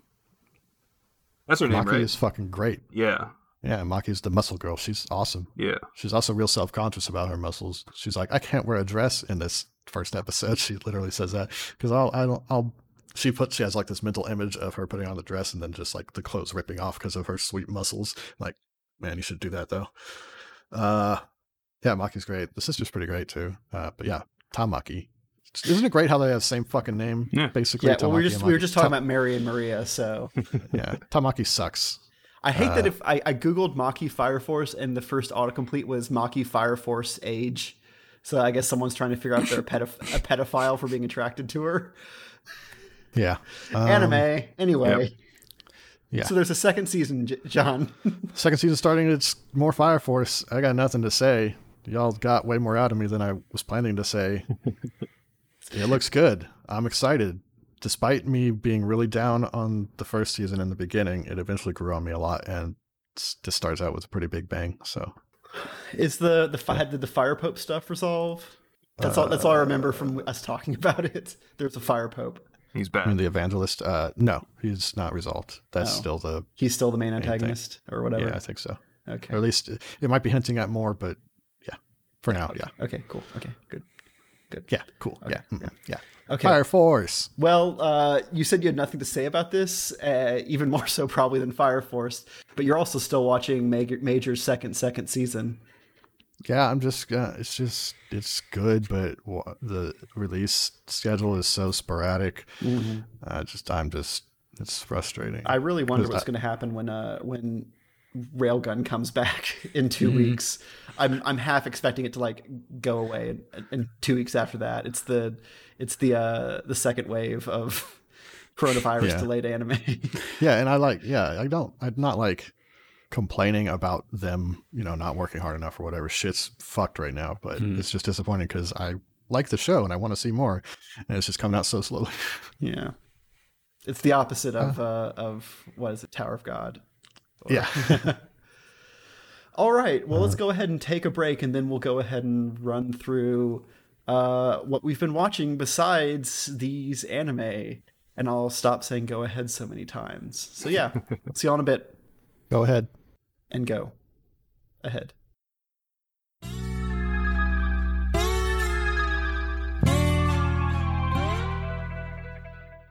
And we're back, uh, as we already foreshadowed slightly, I think. Or were we foreshadowing something else? We were foreshadowing a lot of stuff this episode.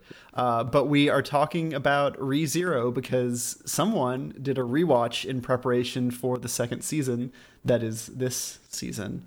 Uh, Yeah, that's me. I so. Hi. John, how much do you love uh, ReZero on a scale from one to an anime you really love? Uh, it's not quite as good as Mushishi, but it gets up there. um, yeah, so I did rewatch it because season two has come up. I just kind of normally I don't rewatch things, but this time I just felt like it. And there was a director's cut and had a nice little. It was on Crunchyroll, you know, all that stuff. Um, I'm not going to talk a lot about it because I know we have talked a lot about it in the past, but I think that, man, this show's really well written and it's something you don't really appreciate the first time because the first time you're like you get all these shocks coming at you these like oh wow how did that happen? Or that fucking happened? Oh no that happened? You know and then so you're always like on the lookout for the next uh surprise. You're always like on guard for it even because some of it's bad. Um but this time around like i knew everything that was going to happen and i saw like why it was leading up that way and i saw i saw uh subaru like spiraling into insanity multiple times climbing back out and going back in because things just kept going wrong for him in really horrific ways. And like it's well written and uh, yeah I, I don't think i really appreciated how well written it was the first time around. I love this show a lot. I like it even more now than i did before um also as an aside everybody who complains about subaru being a whiny protagonist sh- fuck off i hate you That's the point. Good. Let's make Yeah. sure to let's make sure to alienate everybody. I, I have I have so many friends who are like, I, I don't like ReZero because Subaru is too whiny. Like, consider the situation he's in. Anyway, Wel- welcome uh, to I Neon Genesis Evangelion. John. Yeah, it's the same thing. I get mad at people for that too. Don't worry. Even though I don't like that show, I still get mad at them. I think Yeah. well, I think a lot of people are really invested in like if I was in that situation, I would be the strongest, bravest person ever. Yeah, I would So- simply Horse shit. It's horse shit. just tell those people to watch Konosuba because that's what that show is. this guy's a piece of shit, but it always true. works out for him. So there you go. Everything you like. yeah, uh, I mean that's really all I want to say. I just I fucking love that show. Um, happy that I decided to rewatch it because I definitely, like I said, I liked it a lot more this time around. I if you liked it the first time around, I think watching it a second time around will do you good. It really was. It really was the anticipation and like being able to appreciate the structure and writing of it. Yeah, yeah, yeah. Like just just knowing that things are going to happen, I I could see the threads leading to it instead of like like I said earlier on this very episode. I'm a very gullible person, so I just kind of like go for, go along for the ride. I don't really think a lot about things as they happen most of the time, anyway. Um, but because like I said, because I knew everything, I was not that gullible person. I I I could see like why Subaru found this particular event more uh, horrific than the next one. You know what I mean? Um, and he's also just like his arc of like, oh, I'm in a new world. Obviously, I'm the protagonist, so I can save everyone. What's my power? Oh, I can. If I die, I get revived at a certain point. That sucks. and then he meets Emilia, who helps him in the first timeline, and he latches onto her because of that. But in the next timeline after he dies, like she forgets it. She doesn't she doesn't just forget it, she just never knew it in this timeline. And he keeps acting like she does or he he knows that she did, so he treats her as such and he sort of idolizes her and she reciprocates his feelings somewhat because he also saves her. You know, it's it's a little bit of back and forth, but hmm. But he is he becomes obsessed and he it, like it drives him into this like because he helped he helped her so many times through this path of dying and learning and dying and learning um he feels like after a point he knows better than her and he becomes this entitled shitlord uh, and she calls him out on it.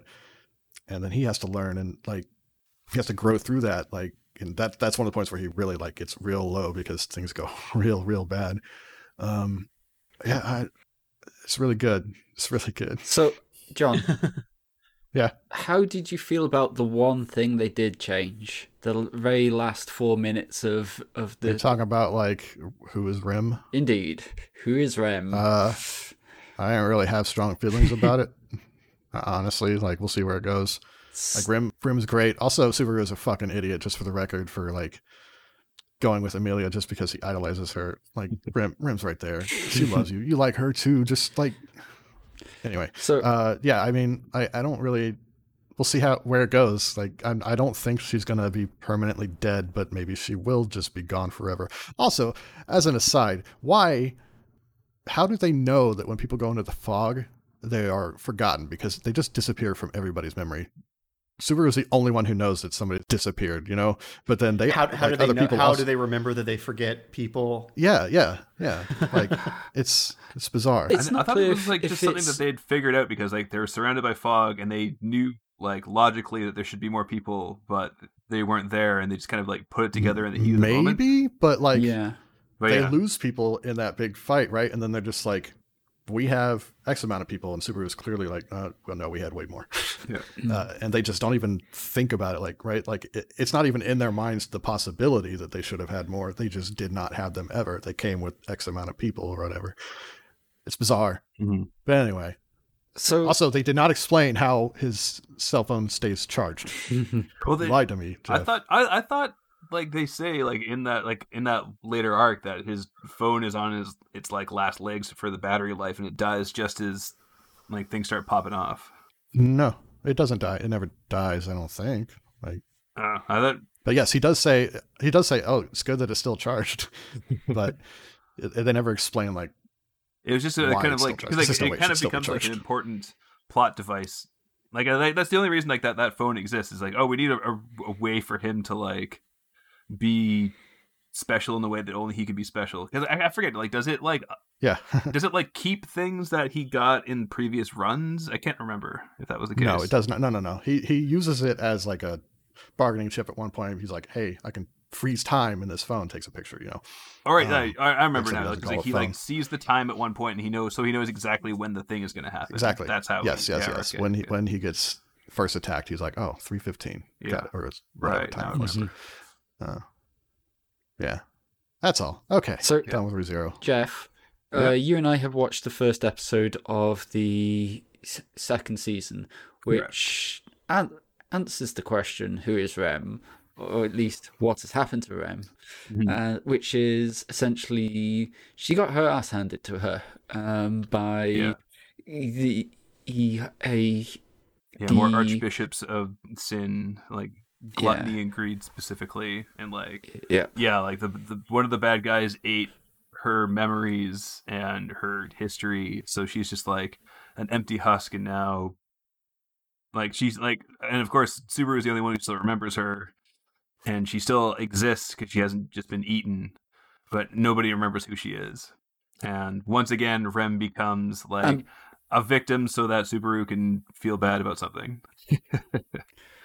But the for me the the, the, the most significant slash best part of the episode is he he tries his normal fix. Yeah. He, he Subaru's normal last resort is okay. I'm gonna kill myself, and that will reset. Unfortunately, he got his save points mixed up, and so uh, by the time uh, he uh, he he loads back, he's past the point he can save her, and Mhm. so his one his persistence, his fanaticism, um, his pride, is, which has sustained him until now, is not going to actually be able to solve this problem. So, but of course, she's still alive and exists, so it mm, invariably it will. is solvable.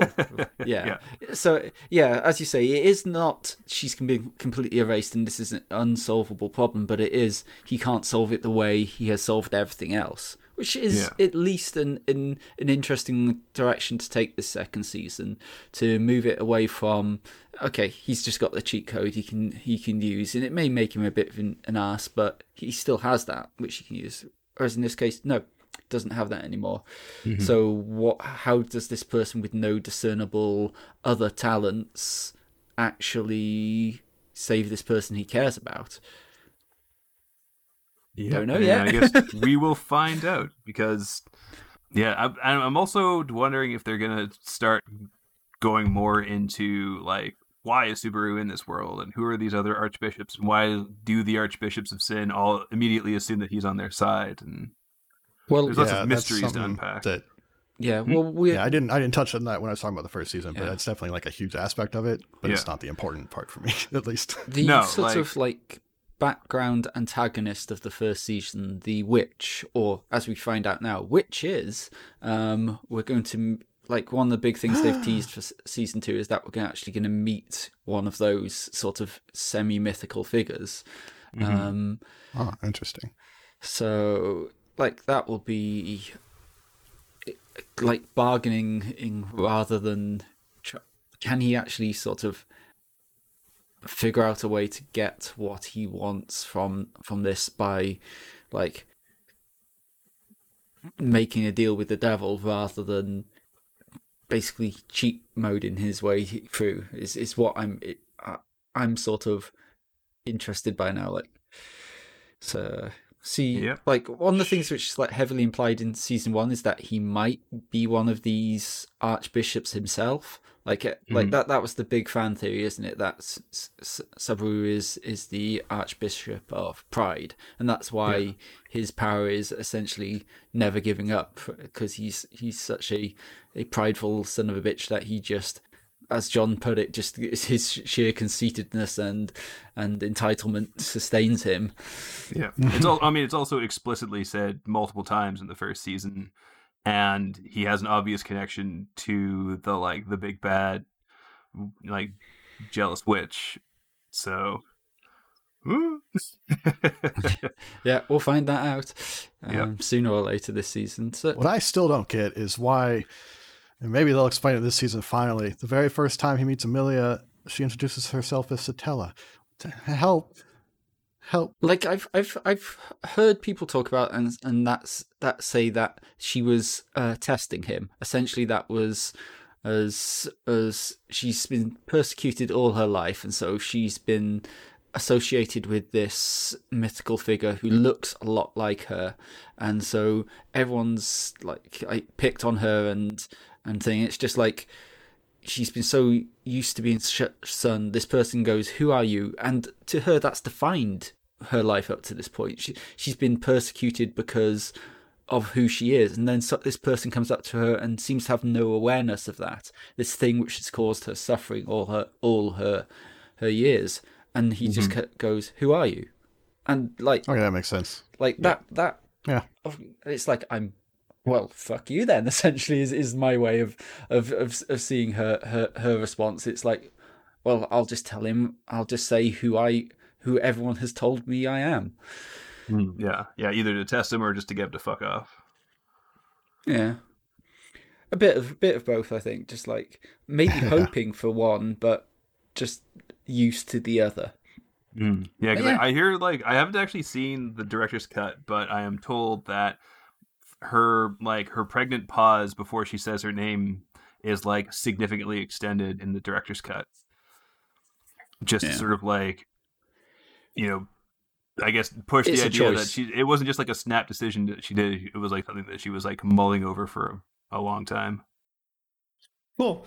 Well, uh speaking of something that's less thematically complex, uh let's move on to that instead. Uh I I finally watched the uh, Yamato 2199 movie arc, uh, Odyssey of the Celestial Ark, um, which I know that John's a big fan of Yamato 2199, although, like me, uh, not enough of a fan to watch Yamato 2202. Uh, when Yeah, it came I'll, out, get, I'll get there. same. Uh, it's interesting. This movie, like, I think largely exists to make it so that the antagonist from the second series doesn't just come out of nowhere, like, "Oops, we forgot to mention these guys," uh, because. But on the other hand, I was surprised at how uh, how the plot went down because they've gotten the uh, the like the restoration thing that's going to heal Earth and Mars and you know stop the the extinction of the human race. And they're coming back from Iskandar, which is where they were going. It says if you listen to the the Yamato OP, they explain the entire plot of the anime just so that you're not lost because this is a based on this is a remake of a show from the from the 70s, and they just can't risk that you don't that you don't know what's going on. Oh, so that's Um, that's actually just re- recontext a, sh- a show I previously watched, which I evidently didn't know Iskandar was something which was coming from an old show. So, so that was like No, oh, Iskandar is like this is like this peaceful race of like super powerful technology aliens, and they're going there uh, because they've got a they like get a, a signal or something. Man, it's been too long since I've watched the show, uh, and yet I don't know. So they so they're coming back. Um, they get attacked by these these barbarians that are called the Galantians. Uh, everybody in uh, and actually this this movie covers how like everybody in uh in the Yamato universe is just human with pointier ears and different color skin um, because we, we get to meet the progenitor race. But yeah, so they're being chased by these barbarians who want to steal the called the Galantians, who apparently have this massive empire outside of the Milky Way. The uh, the Garmelins rule the Milky Way, but there's a bigger, more savage empire that has slaves and uh, and just like does entire genocides that rules most of the of the local supercluster. Uh, and they're attacking the Yamato because they want the wave motion cannon, which is able to destroy planets in a single shot. Although by now it's been decommissioned because that was the that was the requirement for uh, getting the like healing shit for Earth uh, was that they don't use the setting's very obvious parallel to nukes. Um, at least after the at least after the halfway through, like you can't use that anymore. Sorry, guys. and so they're running from these people who can shoot from outside of their visual range. It's kind of like the submarine episode that I know you liked a lot, John. Oh yeah, I Um, love that where episode. they're like, "Oh, we can't see them," and then of course the guy with the super intense eyes figures out how to how to detect it from out of They're range. in subspace where the submarines are. Yeah. the periscopes coming out. Oh, so cool. Well, they're being chased, and they go down into this. They go down into this like uh, this crevice, and they get all these alien like leech things on them, and they're like, "We have to jump away to get away from the alien leech things, or they'll suck away all our power." And they jump into a pocket dimension of subspace where there's just this one weird like glowing world that seems to be made of like ice or shale or water, and they go down to it. And they get stuck inside like a weird hotel that like keeps them fed and watered, but they can never leave. and there are a bunch of Garmelins there, including a guy who we met who really hates Yamato because they killed his commanding officer. Uh, eh, but also the girl, the special created ex- specifically for the movie girl, um, looks exactly like his dead wife. And so there's a weird thing there, and they find out that like this is like the last remnants of the genocided elder civilization of Aquarius testing them because they found their way onto their holy planet and also what turns out to be like a massive ark ship that contains like all the remnants of their race. And so they end up teaming up with the Garmelins to defeat the Galantians. Um, and everybody who was in the show conveniently dies or leaves forever so that we don't have to ask why they're not why they're not there in the TV show because this takes Yeah. place in I was I was there was like one guy there's one Garmelin who's super racist and I'm like man he is they want me to care about him because everybody actually Yamato does this pretty well of just like almost everybody on either side has like a good reason for fighting and any sort of hatred they have is is due to like miscommunication or misunderstanding. It's a very peaceful thing and the message of the movie is it's a very peaceful thing for a, a movie about like blowing up lots of spaceships. That is. Uh, but the message is like, oh, we're all the same people. There's no reason we should be fighting. Like we're we're killing our family by killing each other, um, and it feels very pointed. Uh, and it's weird that this came out in 2014 from Japan, but it was it felt timely for just like like the only thing that's different about us is is our skin color and where we were born. Why why does that make us want to kill each other? Um, sad how that's kind of a timeless message to have. Uh, even centuries ago, you could have that story, but it was fine. There's a there's a long battle, and I forget that Yamato has just the best. Yamato twenty one ninety nine has just like the best space battles ever animated. I think. Um, yeah, I they can, just look so cool. I mean, They're really good at having like so one thing I dislike with especially like medieval stuff and fantasy stuff is how people wear armor, but it never saves anyone's life. Like you like cut a guy and just like the swords like always cut through the armor, or they always hit a part that's not armored. Um, and that's just because an actual battle between two armored knights where they basically fight each other until one person gets lucky or one person gets so tired that the other can climb on top of them and stab them through the through the visor is just not exciting to watch. Um, even though Game of Thrones tried a few times, but uh, in this, like yeah you want to you want to see the shots blow ships up but they're very good at having like shots like bore holes and ships like take serious damage but continue to fight usually headed towards a dramatic sacrifice. Uh, but um but yeah it's just it's it's just nice to have like the the, the movie end with just like a 20 minute space battle uh, against these like barbarian this barbarian empire clearly the the manchu or the mongols who are who are outside of you know this known space um, but yeah, I, I, I mean I enjoyed watching it. I did not expect there to be like a weird sort of Hotel California slash locked room mystery hour in between the two battle uh, segments.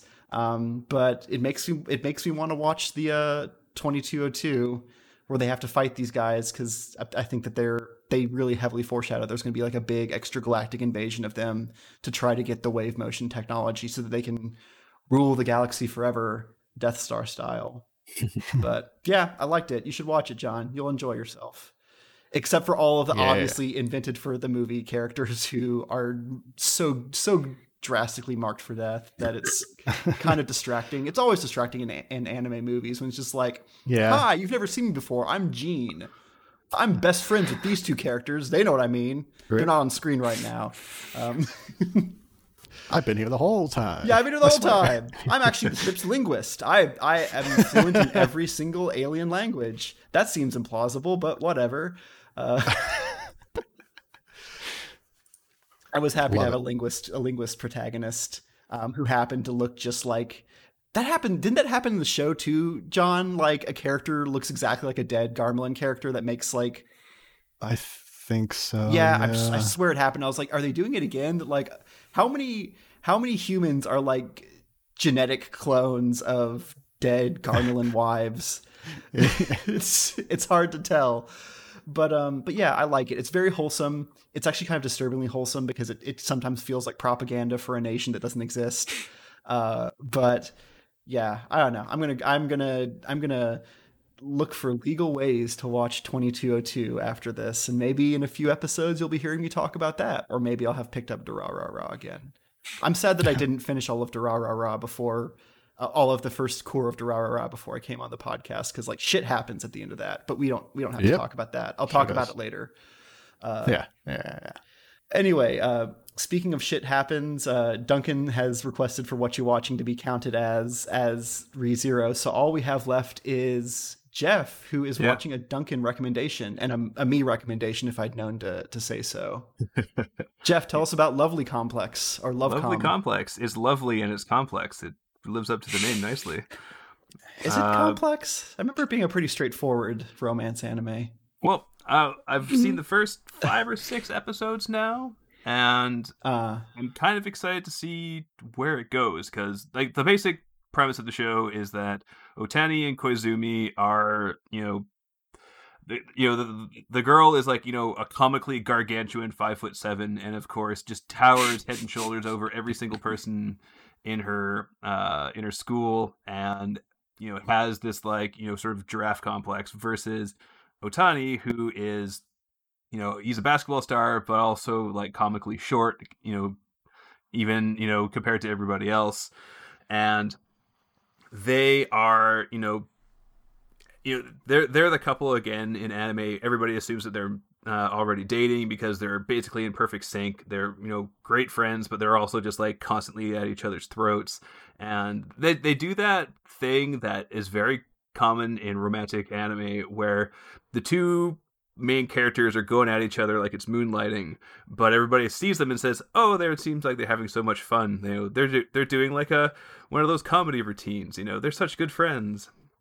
And the like the first like little arc is basically you know them sort of like half-heartedly you know challenging each other to get a, a romantic uh you know a romantic partner and you know her koizumi sort of realizing over time that she has feelings for otani and her sort of like you know because like she, you know she's obsessed with her height and, and the, the show is funny because like everybody else already knows that you guys are basically perfect each other. Like i don't know why you guys aren't already dating. And she's just Classic. like no it's impossible. It's a you know i'm tall he's short. It's it cannot be overcome. Never gonna work. and and but like like five episodes in it's like oh actually i do have feelings for him i'm going to pursue this and it's not just going to be them comically not being interest into each other and they introduce a character whose name i cannot find easily on this stupid website god damn it uh You'll get it eventually. Don't worry. Psycho, Psycho. Uh, cut the last ten seconds of me mumbling. The so there's He like you know won't. you know a, a, a love Oh, wait a rival appears just as Koizumi is beginning to understand her own feelings for Otani, and you know she just like you know is smitten with uh, Otani and is you know and he's smitten with her because like she's just like very clearly into him and then it's revealed that like she's a, a trans girl and oh yeah, the trans girl. Does that hold? They, does like- that hold up? i uh it's it's very i mean like yes and no like they it, it's immediately played for like gay panic like you know he's of course like you know he Yeah. finds out and is like horrified and then she is just like oh my god like i can't believe i've done this. He hates me now. And he's like no i don't hate you. I don't find you disgusting but i'm not going to date you. And it's like presented as being you know as like because like like she's introduced almost as like you know she is uh, able to overcome her you know obvious bad situation to you know to see herself in a relationship with him why can't you the tall girl do the same thing and like it like it it sort of exists to like p- push that but they also to like shame her. yeah, but they but they also are like you know, uh, like like like she's like a like a sympathetic character. Like they become friends with her. It seems like she's just going to be kind of around, and so like uh, they they're they're, they're it's it's just that kind of like that that deep transphobia of like you know she's one of the good ones you know as long as she doesn't have her expectations in the wrong place you know like like that's kind of the subtext but like everybody in the show is just kind of like no you're you're a nice person but it's completely understandable that everybody's horrified by you and it's i i don't know I, it's it's it's not, it's probably not good. I i doubt it's it, it it is definitely not as bad as it could be but it's one of those things where it's like it's it's bad in that it's probably thinking that it's good. So we'll see how if that plays much of a role in the show because it kind of seems like she just kind of exists to push Koizumi into getting over her her tallness complex. So eh, we'll see how where that goes. But that was kind of like the last big thing that happened in the show. And yeah, Hmm. for the most part, I'm thinking it's a pretty interesting show. But yeah, Hmm. I'm gonna watch more. Good, good. I forgot to say before. Uh, one thing that I want that I did want to point out about uh, about Yamato twenty one ninety nine and the movie are that they're uh, directed by the guy who did who's done like so he did mecha- he did a setting assistance for uh, Yamato three, which I think people in the U.S. if they know about Star Blazers, the Yamato localization uh, is Be Forever Yamato, but he was like from from Double Z. He was he's a mechanical designer on the Gundam stuff. Uh, he's the main mechanical designer for Patlabor. He's the uh, the dragon and character designer for Record of Lodoss War, uh, Infinite Ryvius, Tetsuwan Birdie. He did creature design. Uh, Jin-Roh did mechanical design. Escaflowne did armor design, and he directed RahXephon. And so that's his. Oh yeah, and he was in did design for Ergo Proxy and for Eureka Seven and for Toward the Terra. And yeah, it's he is a, a lifer. Um, but this is I think his second direction is as is doing Yamato. So it's good that he's good he's getting work. Uh, sorry, I just had to throw in some. We hadn't been doing much production production stuff, so I, I had to throw that in at the end. Anyhow, uh, is that all? I know that we don't have any questions to answer. Yeah. It's all from me. So, uh, for the next episode, listen to us talk about deres like tsundere, kuudere, yandere, waifus, and best girls. We're going to be talking about anime and parasocial fandom. How do people relate to or over relate to the characters in the shows they watch? And in the meantime, I have no idea what I'm going to talk about in this one. You should have just said it's an it's another eccentric family spotlight. So So rate, review, and subscribe to us on Apple Podcasts. Find us on Twitter at Keyframes Pod. Find us on Facebook. Search for Keyframes Podcast. Email us questions, keyframespodcast at gmail.com. And of course, tell a friend that Andy's not on this one and won't say any cutesy sort of thing to to over refine us and pad out our running length. Good luck, Andy. Yes, good luck. Yep. Ganbate. But And in the meantime, in the meantime, meantime, say goodbye, everybody. Goodbye. Goodbye.